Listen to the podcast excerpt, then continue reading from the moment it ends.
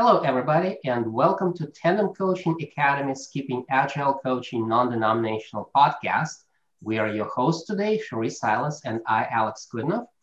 And today we have more than one guest. Today we have, we have Garen Hornquist and Q, and they are authors, agile coaches slash advisors, whatever that means. And uh, today we're talking about scrumming at scale. So, Garen Q, why don't you introduce yourself to our listeners? Okay, so why don't I go first? My name is Gerion. I'm from Berlin, Germany, born and raised. And I, well, as you guys know, I, I consider myself to be a reluctant coach of sorts. So um, I'm originally a Scrum Master and kind of still feel like it, even though I do mainly coaching today. Um, and so I'm a Scrum trainer under Jeff Sutherland and also a Kanban trainer and I mainly do some training and then agile coaching, specifically around scaling Scrum. Thank Um, yeah, um, my name is Luis Quintel. I go by Q. I'm based in Washington, D.C. Uh, I used to split my time between the US and Europe before COVID. Now it's mostly US and a little bit of Europe. And uh, I'm an Agile advisor and trainer. I'm a Scrum trainer, Scrum at Scale trainer under Dr. Jeff Sutherland, and uh, been doing Scrum since about early 2006. That's a lot of scrumming. I know, I know. so, so, so, as I'm thinking about scrumming, this thing, um, and I don't remember who said that, but it seems like it's all over the pages these days. Uh, if you want to scale, don't. Stop before you start scaling. And you guys definitely have some different ideas in mind. So, what's scaling for you? I actually wouldn't say so because that's one of the core tenets of Scrum at Scale. Um, yes, scaling is in fashion, right? And we're experts on it. But even as experts, we still tell you don't scale, until the very last moment that you that you can postpone it because the problem is that uh, as soon as you start scaling you tend to invite a lot of problems a lot of complexity into your system and the much better answer if you're already doing scrum is to invest in your teams because um, a lot of teams are really not working um, at their full potential because they're missing a lot of stuff. They are not closely adhering to the Scrum guide. They have a lot of organizational impediments. They have a lot of um, relationship problems within the teams. And we think that there's a lot of opportunity for investment, um, let's call it that, into the teams so that they can get really good before you start um, scaling. And the problem is really that it's such a fashion top, fashionable topic, right? Everybody wants to scale. It's all the latest buzz. And if you're a coach, you can say, "Oh, I've been coaching eight teams at the same time," right? When what you should have actually been doing is focusing on one team and making it really good. Yeah. I remember somebody told me with a pride in her voice that she was coaching 36 teams. Yeah. yeah. So, uh, so um, you mentioned uh, the last moment, and uh, what's coming to mind that last responsible moment. What's last responsible moment for scaling? I don't know. I don't know if I would call you. I would call that, but um, I made a name of being called in agile transformations that went, let's say, bad, right? And all of them, of course, were scaled. I had a client once that trained 20 teams on a certain framework. They never seen Scrum before. And then they didn't know why it went wrong, right? I mean, you send everybody to training, why is not working, right? So I, I wouldn't say you have to wait until the last possible moment, but you have to wait until you have solid knowledge, understanding, and practice of Scrum. And uh, what happens most of the time is people get to this projects oh we need to convert from the old system to the new system oh great let's train everybody to do scrum and then uh, since we only have a year to do that let's get about 50 teams with uh, you know 600 people doing this and uh, things go bad so i, I think I, I I think when Gary on says the most the responsible moment is that is when you have maturity in the teams, at least enough maturity to make sure that people are able to practice things in a way that doesn't get amplified all the bad practices. Mm-hmm. And that's not usually what we see. Yes. So, and as an agile coach or as a coach or an advisor, how do you go about estimating whether the teams are at a maturity you would like them to be to scale? Yeah, so let me jump on this one. Um, so, and going back to the question before, one thing I would like to add is um, I think there's also a missed opportunity, right? Because the investment that goes into scaling could have gone into the team. And there are a lot of treasures to be found in really investing into the team and not just on a surface level. Okay, let's let's send the scrum master to a class for two days, but actually really investing into the team because scaling is very expensive. And so, how do you know it? Well, it's kind of tricky to say um, from a business perspective, I would try to look at um, diminishing returns on investing into the team. So if you're really like um, taking that business view, um, but from a practical viewpoint, what you should always be doing as a coach is helping the team to self-assess, right? So find a way to um, to work with the team on assessing themselves and helping them to find opportunities for growth, and then try to find a point with them where you uh, mutually agree that um, a lot of improvement in velocity, for example, can't easily be had. And I think that's a good starting point to see okay, so we are really doing good with this team. There's still a lot of work that needs to be done. Maybe this is a good point to add another team. Mm-hmm. Yeah. this brings to mind um, different companies I've worked in as an agile coach. And like you said, there's always this big buzz about we've got to scale, we've got to scale. And what I've often seen is the conditions in the company don't exist to even need to scale. And so I'd like to hear from, from your perspective what are those conditions that tell a company um, maybe we need to look at how we scale things? Let me let me jump on that one. Um, like I was telling you guys before we start recording, I work a lot of leadership. And uh, one of the things that I see a lot is leadership doesn't quite understand Scrum, but uh, there is a tendency to copycat. And what I mean by copycat is, well, because so and so is doing Scrum and it's working so well, let's do it. But they forget that the company itself does not have the knowledge, does not have the understanding, does not have the structure. The whole the, the, the whole premise is starting on a very shaky ground because you are copycatting without understanding if a particular thing, in this case, Scrum, even works for you. It should, it normally will, but you have to first understand what you're trying to achieve with that.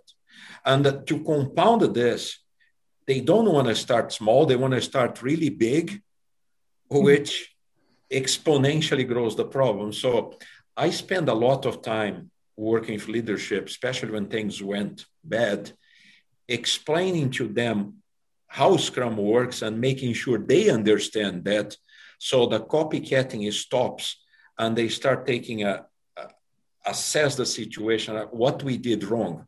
One of the first things they figure out is we really didn't know what we were doing and we went just oh yeah, it should be very easy, and it isn't because um, I have a client right now that Scrum Master doesn't even exist as as a job title, and they were having trouble finding Scrum Masters because people don't see a career path, and that was relatively easy to fix, but they didn't know about that.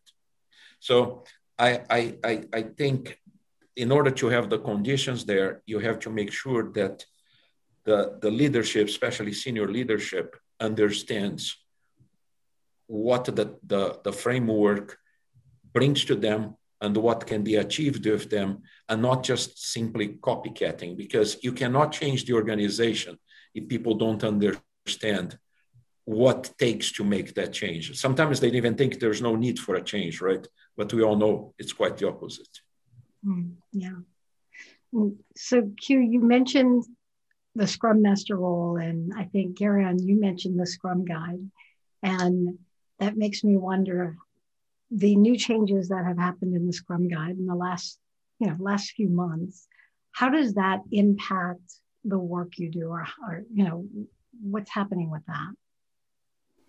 Yeah, so one thing I see, and I think that was the intention behind some of the changes, is that um, well, Jeff Sutherland said it that um, they are witnessing that a lot of Scrum Masters aren't really doing their job. They're not really performing the role appropriately. And that's why there was this change from a role to a responsibility. And I think some, some people are misinterpreting it and going too far with it. But I think the general idea behind it was to call out the responsibilities of the Scrum Master more, which isn't to just invite people to meetings and maybe preparing the retro, um, but is actually being a leader, actually removing impediments, actually working on Kaizen, on, on continuous improvement items to make the team um, become quicker. And I think that's a big issue. And uh, Q and I have been having this discussion for a long time because he is originally a product owner and I'm a scrum master. And he was always saying, Oh, those scrum masters, they don't know what they're doing. And I was like, What are you talking about? The problem are always the product owners. They are the ones that don't know their job. But um, I ha- actually had to uh, eat my own words there because um, I have now seen it. And uh, I totally agree now um, because there are scrum masters who don't really know what they should be doing and in turn the rest of the organization then says well we don't know what our scrum masters are doing. It's supposed to be a full-time job and they just go to their scrum master meetings and nothing is happening. And if you look at the velocity of the teams it's not improving. The conflicts in the teams are still there. Nobody's taking care of that. And so i think the problem of scrum masters not filling out their role are a big part behind some of the changes. And I do appreciate them. I was a little bit reluctant in the beginning because I really like that term of servant leadership. Um, it really resonates well with me. And now that the focus has been moved to true leader, um, I actually saw that resonate with a lot of Scrum Masters that they actually have a bigger role to play and that they should be a little bit more forceful. Is maybe not the right word, but maybe step more into that role and um, start to affect more things. I actually I would add because we have this conversation all the time, like Kevin said. I uh, I think the way we train Scrum Masters is pretty defective, and uh, I'll, I'll explain why. I I just had a, a new department added to me a couple months ago, and the first thing I asked the Scrum Masters is, "Do you know what your percentage of process efficiency is?" They didn't even know what was asking. Then I asked them, can I see your value stream mapping for development? Blank stare. So I, I think we don't train Scrum Masters properly. I think actually a two-day class is completely inefficient. You know, when I teach Scrum Master, the minimum I do is three days. And I have the advantage I don't do public classes, I do private classes, so I can tailor them very well. But I also think that one of the things the Scrum Guide brought up forward this, we forgot the, the, the leadership. I think we, we taught too much, of servant leadership It's completely hands off. I'm just here to serve. But uh, the Scrum Masters forgot that uh, leadership. And I think a lot of people confuse leadership with management. That's not it. Leadership is actually having your people's backs, is protecting them, is making them efficient. But I think a lot of Scrum Masters, their, their training is very lacking. They don't understand lean thinking. They don't understand value streaming. They don't understand a lot of things that are core to have process improvement.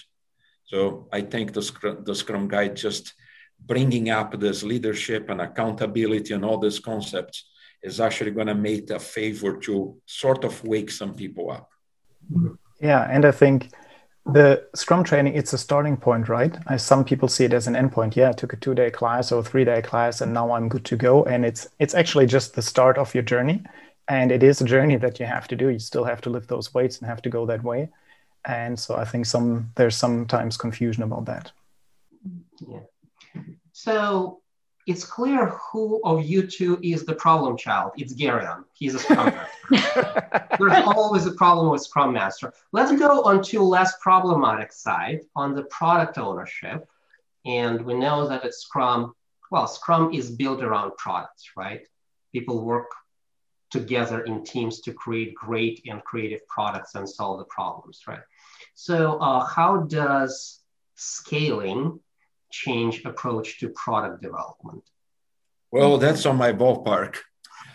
Uh, I think actually, it, I, I think Scrum is built around product, but product ownership it's also not very well understood.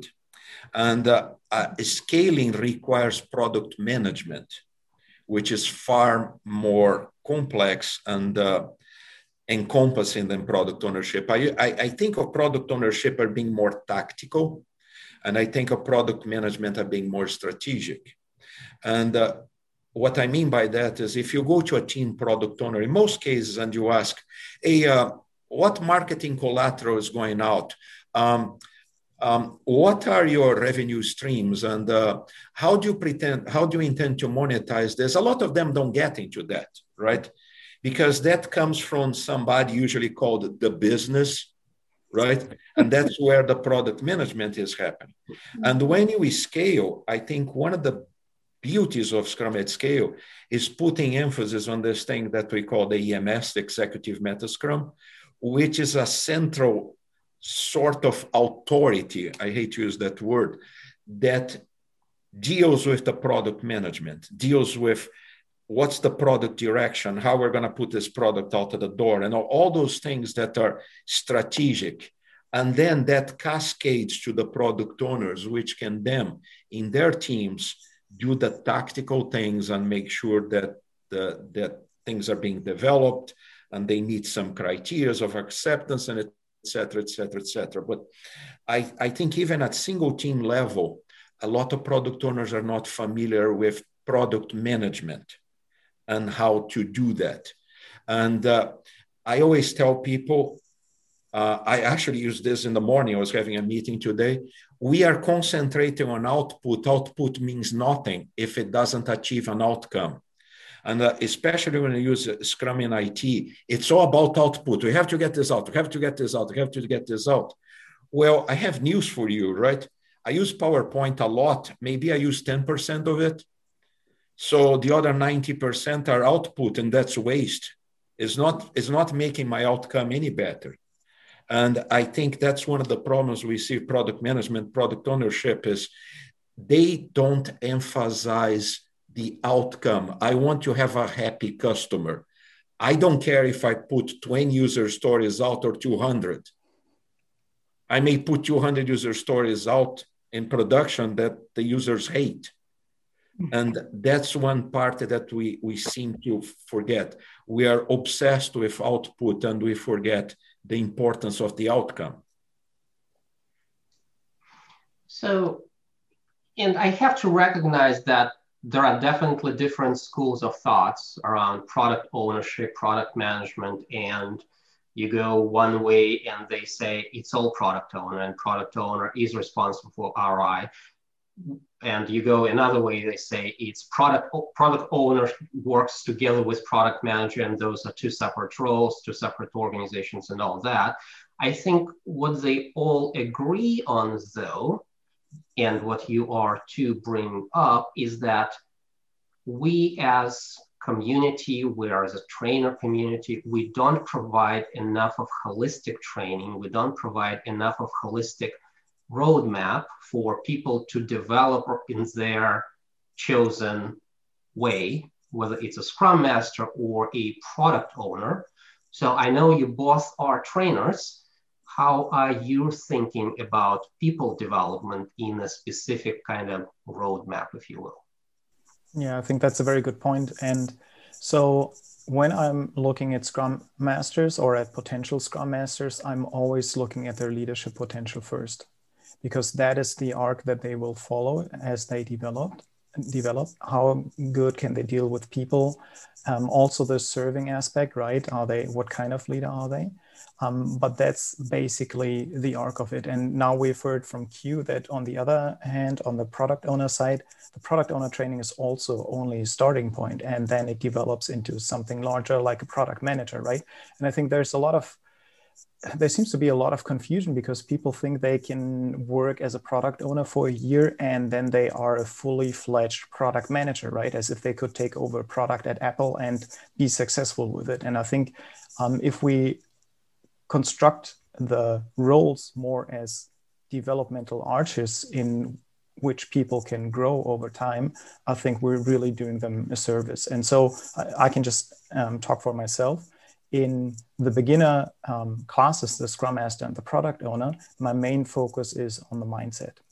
There's a lot of material. There's so much material actually that it's kind of difficult to use all of it to, to get everything across in two days. And so what I'm trying to get them to understand is the mindset. So for the Scrum Master is, for example, well, how do you lead the team? How do you support them? How do you achieve flow? Why is it important to take care of impediments, right? Because a lot of people don't seem to really understand that in a sense the obstacle is the way right? You could say well yeah I'm, my job is to increase the velocity but what does that mean? Cracking the whip? Um, it's actually the obstacle that is the way and that's the impediment. The impediment is not something bad but it's actually um, the way through which we support our teams and increase velocity and become more productive and become better leaders also Mm-hmm. So when I hear you talking about that leadership, it makes me think of coaching, of you know the the thinking that professional coaching can help people in leadership to take things to the next level.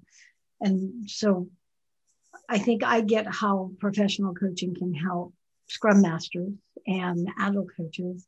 And I'm wondering how this actually might connect into the, the ability to scale. What are your thoughts on that?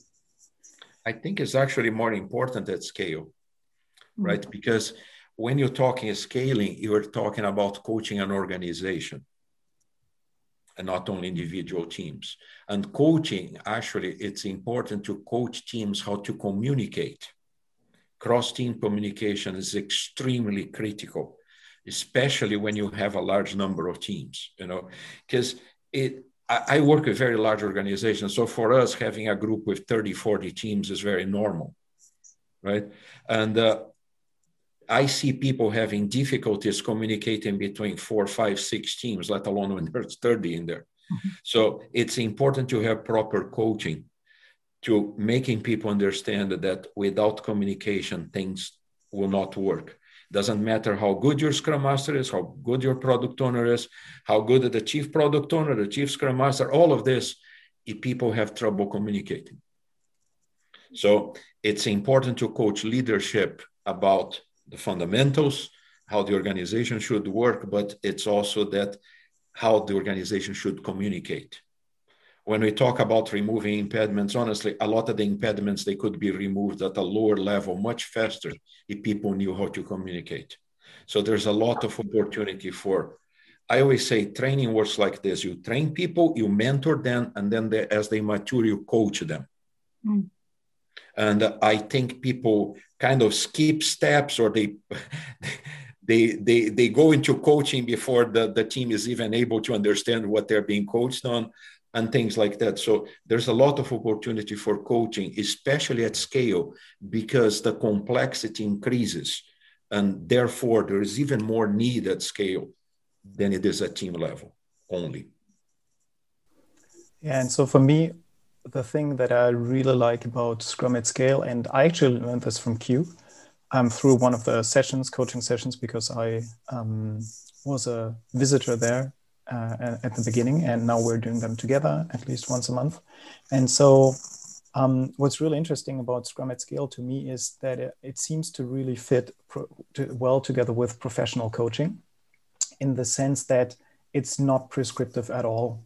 It lays out a basic structure, but that structure is very that it can be easily changed and we're not forcing anyone to do anything. So basically how Scrum at mm-hmm. Scale looks is we have two cycles, one for the Scrum Master and one for the product owner. And if you look at those, it's basically two circles that overlap in some parts. And on these two circles, there are bubbles which represent different components. And so one of the components on the Scrum Master side could be cross-team coordination Um, another one could be deployment. And on the product owner side, it could be vision or backlog decomposition. And so you have these different components, um, but we are not telling you how you should do them, right? So is it a good idea to have a vision? Well, probably if you want to have some kind of decentralized command, which you usually want to do in agility because that's where the action is, that's where people have the knowledge, then um, it's probably good to have a vision, but how you arrive at it, we don't really care about that. Is it useful to have cross team communication if you have cross functional teams that are not in functional silos anymore? It's probably a pretty good idea, but we don't really tell you or prescribe how you can do that or how you should do that. And so basically, what Scrum at Scale is, it's mm, it's a network of different components that we think you should use, but that you don't have to use. And the way it's constructed is that um, it's basically like like an API, right? So if we have a, a component such as the vision, we define the inputs and outputs to that um, component, and as long as you respect the, those components, uh, th- those um, definitions, the inputs and outputs, you can do the component however you want to use it. And a side benefit of that is that if you want to work on your vision, for example, um, you still keep the whole system intact, right? It's uh, you only work on that component, and the rest of the components aren't affected because uh, it's it's kind of like a network. It's like a, a, USB slot. It doesn't really care as long as you respect the requirements of the USB slot. You can add a printer to it. You can add a stereo to it. It's really up to you. And this construction, um, and it took me quite a while, and like I said, Q's input to to realize it it's super well suited to professional coaching in my mind because you don't have to go in there and kind of sell a system right? It's not you have to do this and you have to do that and you either do it or uh, you're doing it wrong.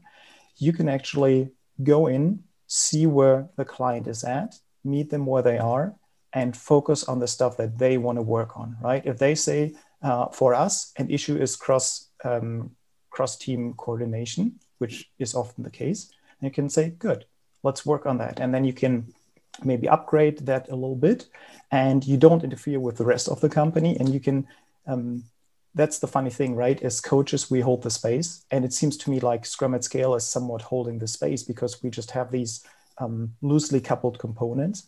And so we can just work on that. And then if the customer determines well that that's looking better now but our deployment is really bad let's work on that.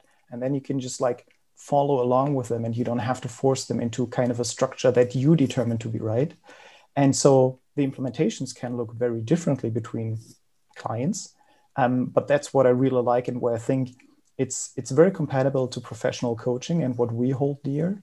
And I sometimes wonder if um, if not more people should be made aware of that because I think it's it's a very natural approach to professional coaches to to scale Scrum. And so um, as you're talking, Garen, I remember what Cherie told me um, several months ago. She's like, love the guy. He keeps coming back to my classes. He keeps taking classes and he keeps telling me, I don't want to be a coach. and he keeps coming back. So it sounds like you found the value, you found the application. So how did coaching, professional coaching and skills changed your approach to your practice? That's a very interesting question and one I keep asking myself about once a week, especially now that I have a new engagement. And the funny thing is, I would say not very much and everything at the same time. So, not very much in the sense that do I think I'm a much better agile coach, coach because of the professional coaching? I kind of don't because I think um, I would have handled a lot of the things the same way. And at the same time, I can't imagine being an agile coach without being a professional coach anymore because I use it all the time. So, for example, you do a, a, one-on-one coaching session and the person starts crying right and so what do you do if you're a professional coach and you keep coaching then that's completely normal to you but if you're just an agile coach suddenly you're completely overwhelmed and then you start messing up you have team dynamics that are off how do you deal with them well you do a you do a coaching session with them right and so on one hand maybe I'm I'm too close to to really see it. Maybe if somebody would have looked at me from the outside, they would say, "Well, Garen, you're completely changed." That's so much as obvious. But I can definitely tell you that I'm using the stuff that I learned from you guys like almost every day. Just hand them tissues. no. I thought I should just stop them. yeah. just tissue. Just just wipe it off who, who, who, does who does tears in, in professional coaching? Come on. You know the, the the funny thing is I never had anybody coming crying to me, but they come screaming quite often. so. Cry to carry on, scream to Q. Got it. Yeah. So, so I think we should note that I make people cry in agile transformations. So what what about you? What what about professional coaching? and maybe with uh, with a perspective from the product development you know the funny thing is uh, i'm known as a product person but lately i actually been doing work more with scrum master than anything else you know so i, I go both ways and I, I grew up as a developer too so i can tell you one thing one of the things that professional coaching taught me it was really hard uh, to learn is to listen mm and uh, we don't do that enough. And uh, if you come from a development background and an engineering background like me, I'm a problem solver. So the moment you're telling me, Q, I have a problem, the third word out of your mouth, I'm already having the solution kind of brewing in here. And uh, when I took my first coaching class, it was really painful to shut your brain, keep your mouth closed and bloody listen to people. You know? and uh, that made a huge difference. And sometimes I relapse a little bit. I think we all do, you know, because sometimes you are tired or you have some involvement in an issue and etc. But I always keep repeating, shut up and listen, shut up and listen, shut up and listen. And uh, it, I, I know you're laughing, but a lot of people fail miserably on that and we get into a lot of trouble. So if if I had to re, to choose one thing I learned from professional coaching that I will never forget is listen, listen, listen, and listen before we start doing anything. Yeah, let me play. We're just we're just laughing because we remember all those people who fail at and and actually, if I can build on that, um, what has changed taking the professional coaching training is I do even less and I have more impact. Right? Mm-hmm. I talk less now that Q's been talking. I talk less, I do less, but the impact is much more. And it seems like like everything I do is like highly targeted and highly effective. And I think people are sometimes wondering how I do it, and I'm surprised uh, how I do it myself. But it's less of of effort and just effortlessly listening to people and then moving at the right time and having a, a large impact. Yeah, it's giving them the space to do it and honoring their um, ability to run their own company. And so that's that's pretty awesome. When I listen to you talk about this, I what I'm hearing is that coaching is a it's a component, right? It's only one piece. Just like Agile is not a silver bullet. Scrum is not a silver bullet. Coaching is not a silver bullet. Scaling is not a silver bullet. It's a component of how we bring success into the into the client space. Yeah. Q here. It, it's one arrow in your it's one arrow in your quiver, right? It's it's a skill mm-hmm. that you need. That's why I always emphasize you need training, you need mentoring, you need coaching, right? And uh, you, you need to progress towards something. And uh, as you mature, you need more coaching, less mentoring, less training, right? So it, it's part of it. I think one of the advantages of being both a trainer, a trainer and advisor, and to a certain extent, a coach. I, I do a lot less coaching than, for instance, Gereon does, but I do some. I have to do some as part of my job it, it, it's important to acquire multiple skills and combine all those skills. Mm-hmm. The same way that uh, it, it, helps the Scrum if you are if you're familiar with Lean, if you're familiar with Kanban. The more you learn, the more skills you acquire, the best you can deal with people. You can communicate with people. You can offer solutions when they ask you for solutions, which is an advisory role right? So uh, learning how to coach people helped me a lot. The same way that learning other other things helped me a lot too. So it, it's a skill set that you have to build. I wouldn't advise anybody to claim to be even an advisor let alone a coach without having at least basic knowledge of coaching and how to interact with people because you are probably going to get into a lot of trouble you know, is I, one thing that's been really pleasing to me to hear you say is that you don't install scaling, like take it out the box and just drop it in. This is what we do. Um, install everything that's in there. And yet, I, I think that when people go and look at, you know, they go look up Scrum at Scale, they go look up these other scaling models, they buy your book and they're like, oh, let's do this. And and they're tempted to just like take it out the box and drop it in. What would you say to those people? I i think you see i i went to several clients in the past five six years who bought this concept of framework in a box. They dropped the box in there. And uh, everybody start following the box because it's really easy right you have the cake recipe blah, blah, blah, blah, blah, blah, blah. And then after a year, year and a half, they didn't see a lot of improvement. I mean, yeah, they, they managed to work in a scaled environment, but they really didn't reap the benefits.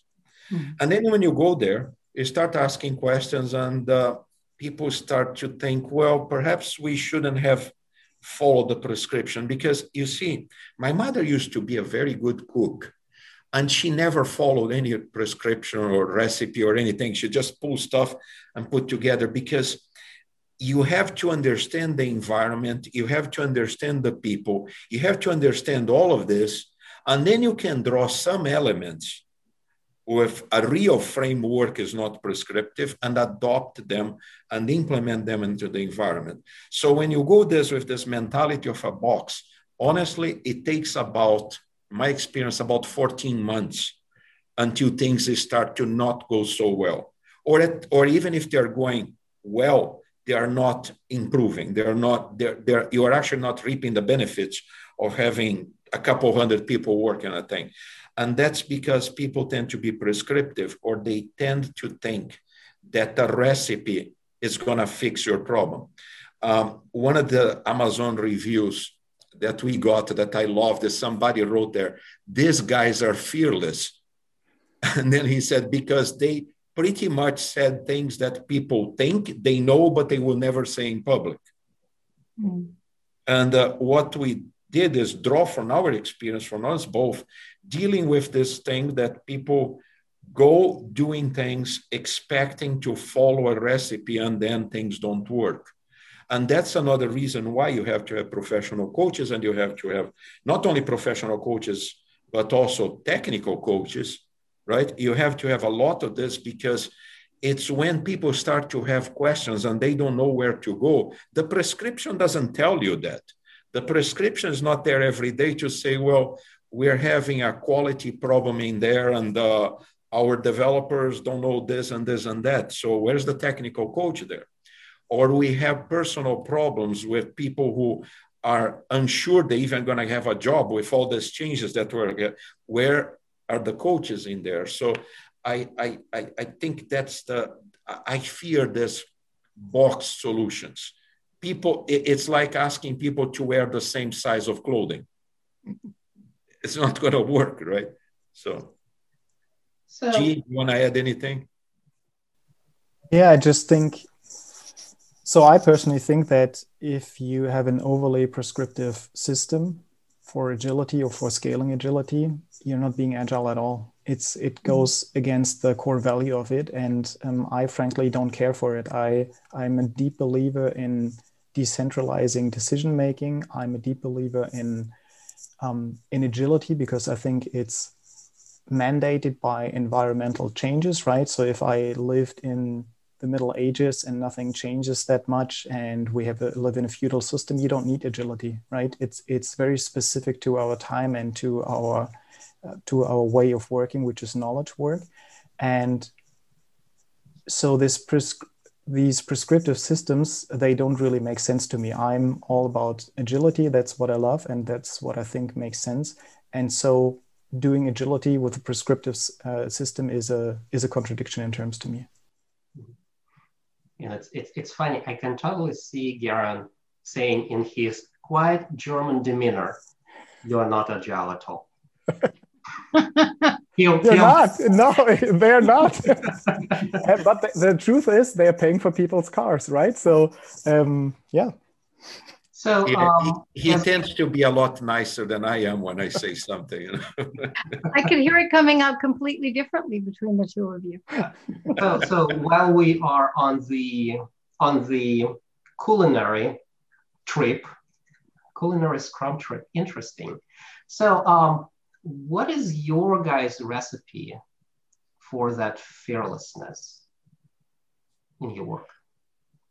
I don't know if there is a recipe. I I think it's just after 15 years of Scrum and 30 years of software, I I think you just learn that you have to be fair with people, but you have to be very precise. Mm-hmm. I, I, don't like to waste time. I think time is very precious and it's very costly. So I will report to leadership what I see in the way I see it. I am not going to use uh, fancy words. I'm not going to say, uh, hey, you know, gonna let's beat around the bush with this. I think my recipe is I'm a very honest and frank person. I always been my whole life. And uh, Scrum, one of the Scrum values is courage. If you don't have the courage to come forward and tell people the truth, yeah, okay, so do you want to fire me because I told you the truth? That's fine. Your problem is not going to be solved because you're going to you, heard something you didn't want to hear. So that's the way i go about it. I, I tell things for what they are. I tell things as i see them in, in my experience i may be wrong at times and at times i've been you know we all are but i i don't like to pretend that something is a little better than what it is just because it makes leadership feel better because in the end, that's to make you spend a lot of money. You're to make a lot of people unhappy. And uh, your product is not going to get any better. Your stock price is going to go down. And uh, you, unless you go to Reddit and ask people to go buy your stock like crazy to pump the price out. But I think being honest and having the courage to be honest, I think a lot of us were very timid and I prefer to be very frank, very honest, and very direct because uh, it, there is there, there's no point in trying to pretend that something it, it's not happening because a leadership is going to be happy about this and uh, I save my skin, right? And but you're not solving the problem, and eventually something is going to happen, and uh, well, why didn't you tell me that? You know, so I, I always been very direct. I got in trouble for being direct multiple times, but analyzing that, I say, you know what? I'd rather not be working there anyway. Mm-hmm. So, Mr. G. Yeah, and so for me, it's this issue of being good with the outcome, whatever it is, right? So, kind of like being agendaless, being like in a sense egoless, right? Of course, I have some aspirations or some hopes for what they are going to do but i can really influence that i can help them i can mirror stuff to them i can support them but in the end it's their company it's their decision to make it's their life and i'm there to support them but in the end i'm good with any outcome so and with you guys the book is out of the way it's kind of it's history it's out there Seems like you're getting pretty good reviews. What's next for you? Um, so we're gonna have the audiobook um, coming out pretty soon. So that's gonna be a nice addition for those who want to learn more about Scrum at Scale, but don't necessarily want to read the whole book, but want to listen to it on the subway or uh, on the car commute. And so for me, I'm very happy. I'm working with a customer where uh, pretty much everybody from top leadership to the employees is completely bought in. And so we're doing a full Scrum at scale transformation um, in a hardware producing company with a lot of regulatory complications. So it's super interesting. And um, so, yeah, that's it for me. If anybody wants to reach me, I'm at teamflow.net. And Q, what about you? Well, we one thing that's very dear and near to me besides the book i mean we did the podcast the audiobook is coming you can find the podcast in places where you find your normal podcasts it has a little bit from each one of the chapters of the book i am uh, i'm very fond of the coaching sessions we do every month. We are on the third year together doing this. We had hundreds of people in there. We get a lot of good feedback. I learned a lot doing them. We get questions that would never imagine that somebody would ask which makes us better trainers better mentors better better coaches um, you can find me at raskere.com and uh, if you look under resources in there you can see all the coaching sessions they happen every month they are free we we've been doing this, like I said, for three years. We helped a lot of people, and uh, I'm, I'm very proud of the work that both of us have been doing with that. And I hope we'll be doing it for a long time. Uh, beyond that, I don't know. I have a few ideas. Gereon and I always talking about stuff, so stay tuned. All right. So we definitely wish you a lot of luck and great success, and hopefully you will continue talking and there will be a lot of great ideas that you will bring to life and whatever that results in i'm definitely looking forward to it and um, well that was another episode of tandem coaching academy's keeping agile coaching non-denominational podcast we had q and Gereon today and we talked about scrumming at scale and we are your hosts today, Cherie Silas and I, Alex Kudinov. Bye now.